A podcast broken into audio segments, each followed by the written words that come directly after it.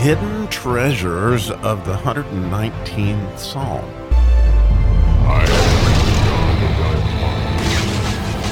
Oh, I love when we get to the eighth verse of a section, and today we get to do that in the eighth verse of the Vav section. And as we've talked about in these matrix, that the eighth verse is kind of like you you go seven days as hard as you can go, and the eighth day God holds you up for a dunk shot. So, if we've talked about the the vav section and this whole idea the Hebrew letter vav being and there's more and there's more, and, and so what would the fruit of and there's more and there's more as, as we've talked about throughout this and so we get to do that today and this verse verse 48 in the psalm itself in the Vav section, the last verse of the Vav section says, My hands also will I lift up unto thy commandments, which I have loved, and I will meditate in thy statutes.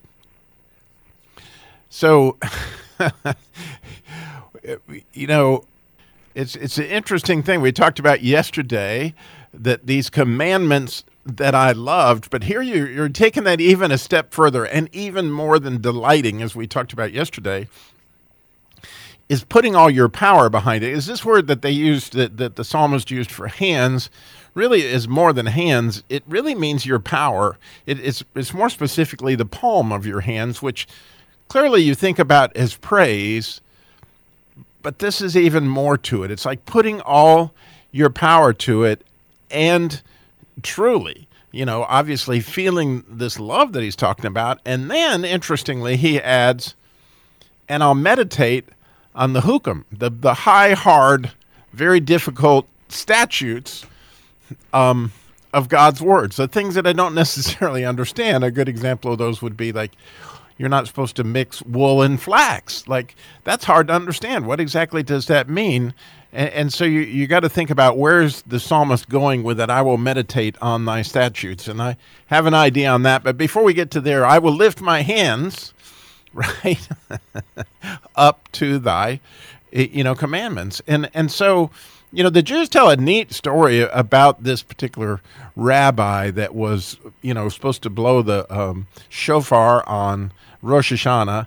And the shofar was in this glass case and it was supposed to happen at such and such a time and he was so excited about it that when the moment came for him to be able to grab the shofar he he he put his hands through the the glass without even thinking about oh man I need to open that before I before I blow the shofar. And that and that idea of like being so wholehearted that you're you, you're just so excited to be able to do this commandment it's really something to think about. And so the one that I was thinking about myself, actually, you know, as a Christian car guy, we have the Jesus Labor of Love, which is car repair labor for single moms, widows, and families in crisis. And I can remember one time, it was like three days before Christmas, and I had gotten this um, a request from this person that needed uh, their, their car was in their driveway. It had been in a wreck, and their insurance had lapped and they had been given single coverage insurance, but they didn't understand that single coverage insurance didn't cover the repair of their car. It just covered the bank's loss if the car had to be repoed. And so they didn't understand that. They weren't able to make the payments. They still owed money on it and they couldn't get to work. And, so they reached out to our ministry, the Jesus Labor Love. And I can remember praying, thinking, God, this is going to take something because this car needs so much work, and I, I can't imagine somebody being willing to um, donate all that. Not to mention it's in Fort Worth, Texas. You know, I'm in North Carolina. I didn't know a soul in Fort Worth, Texas, and I certainly didn't know a repair shop in Fort Worth, Texas. But I just started to pray, and and God um, just said, you know, just look around her area and see what's close by. And so the very, very first I'll never ever forget this as long as I live. The very first body shop I called, which I wish I could remember the name of it, but anyway, it was right there within a few blocks of her house. And I called and I said, you know, this is Robbie Dilmore with the Christian Car Guy Show, and we have a ministry called the Jesus Labor Love to help out single moms and widows and families in crisis. And we need some help with a lady that's in your area.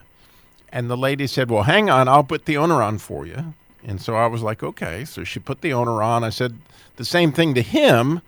And then he said, hold on. And he was obviously speaking in a very strong Texas accent. Do you mean to tell me that you talk about Jesus Christ on the radio? I thought, oh, this might not be good. But it turned out to be really good. And I said, yes, sir. And he said, tell me what this woman needs. And so I, I went on to explain, man, her fender is over her tire, car's the tire's flat, her battery's been broken in this accident, and she needs to be able to get to ro- get on the road so she can get back to work. And he says to me, I'll never ever forget it. Talk about God's power. He said, "Not only will we get her, you know, I'm going to buy a battery. I'll get her, I'll get that on the road today." And I thought, "Are you kidding me?" Like he said, "No, it's 2 days before Christmas. You can't outgive God." And sure enough, I mean, that kind of power. That man lifted his hands. that was clearly what I would call a mitzvah. This was a man who lifted his hands and all his power. And this lady was driving that very day. And I can tell you that this man delighted. I mean, he delighted to lift his hands for this lady. And it's one of those things that you'll just never, ever, ever forget.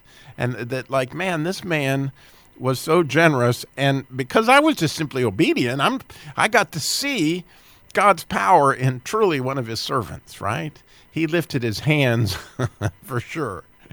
Then comes this part of the verse that says, I will meditate on your statutes. You know? So so what what's up with that? Well, I, have I've been praying a lot about that because, you know, King David often mentions these statutes and often asks God to help him.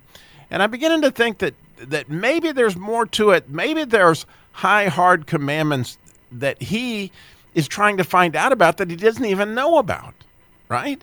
There are things that God would, would ask you to do if you really listened, really paid attention, you know, like like this very situation I just described.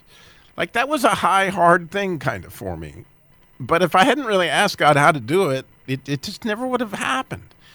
And and so maybe there's more to these hukum than just the written hukum, but the ones that sometimes he asks us to do, which really seem out of our league.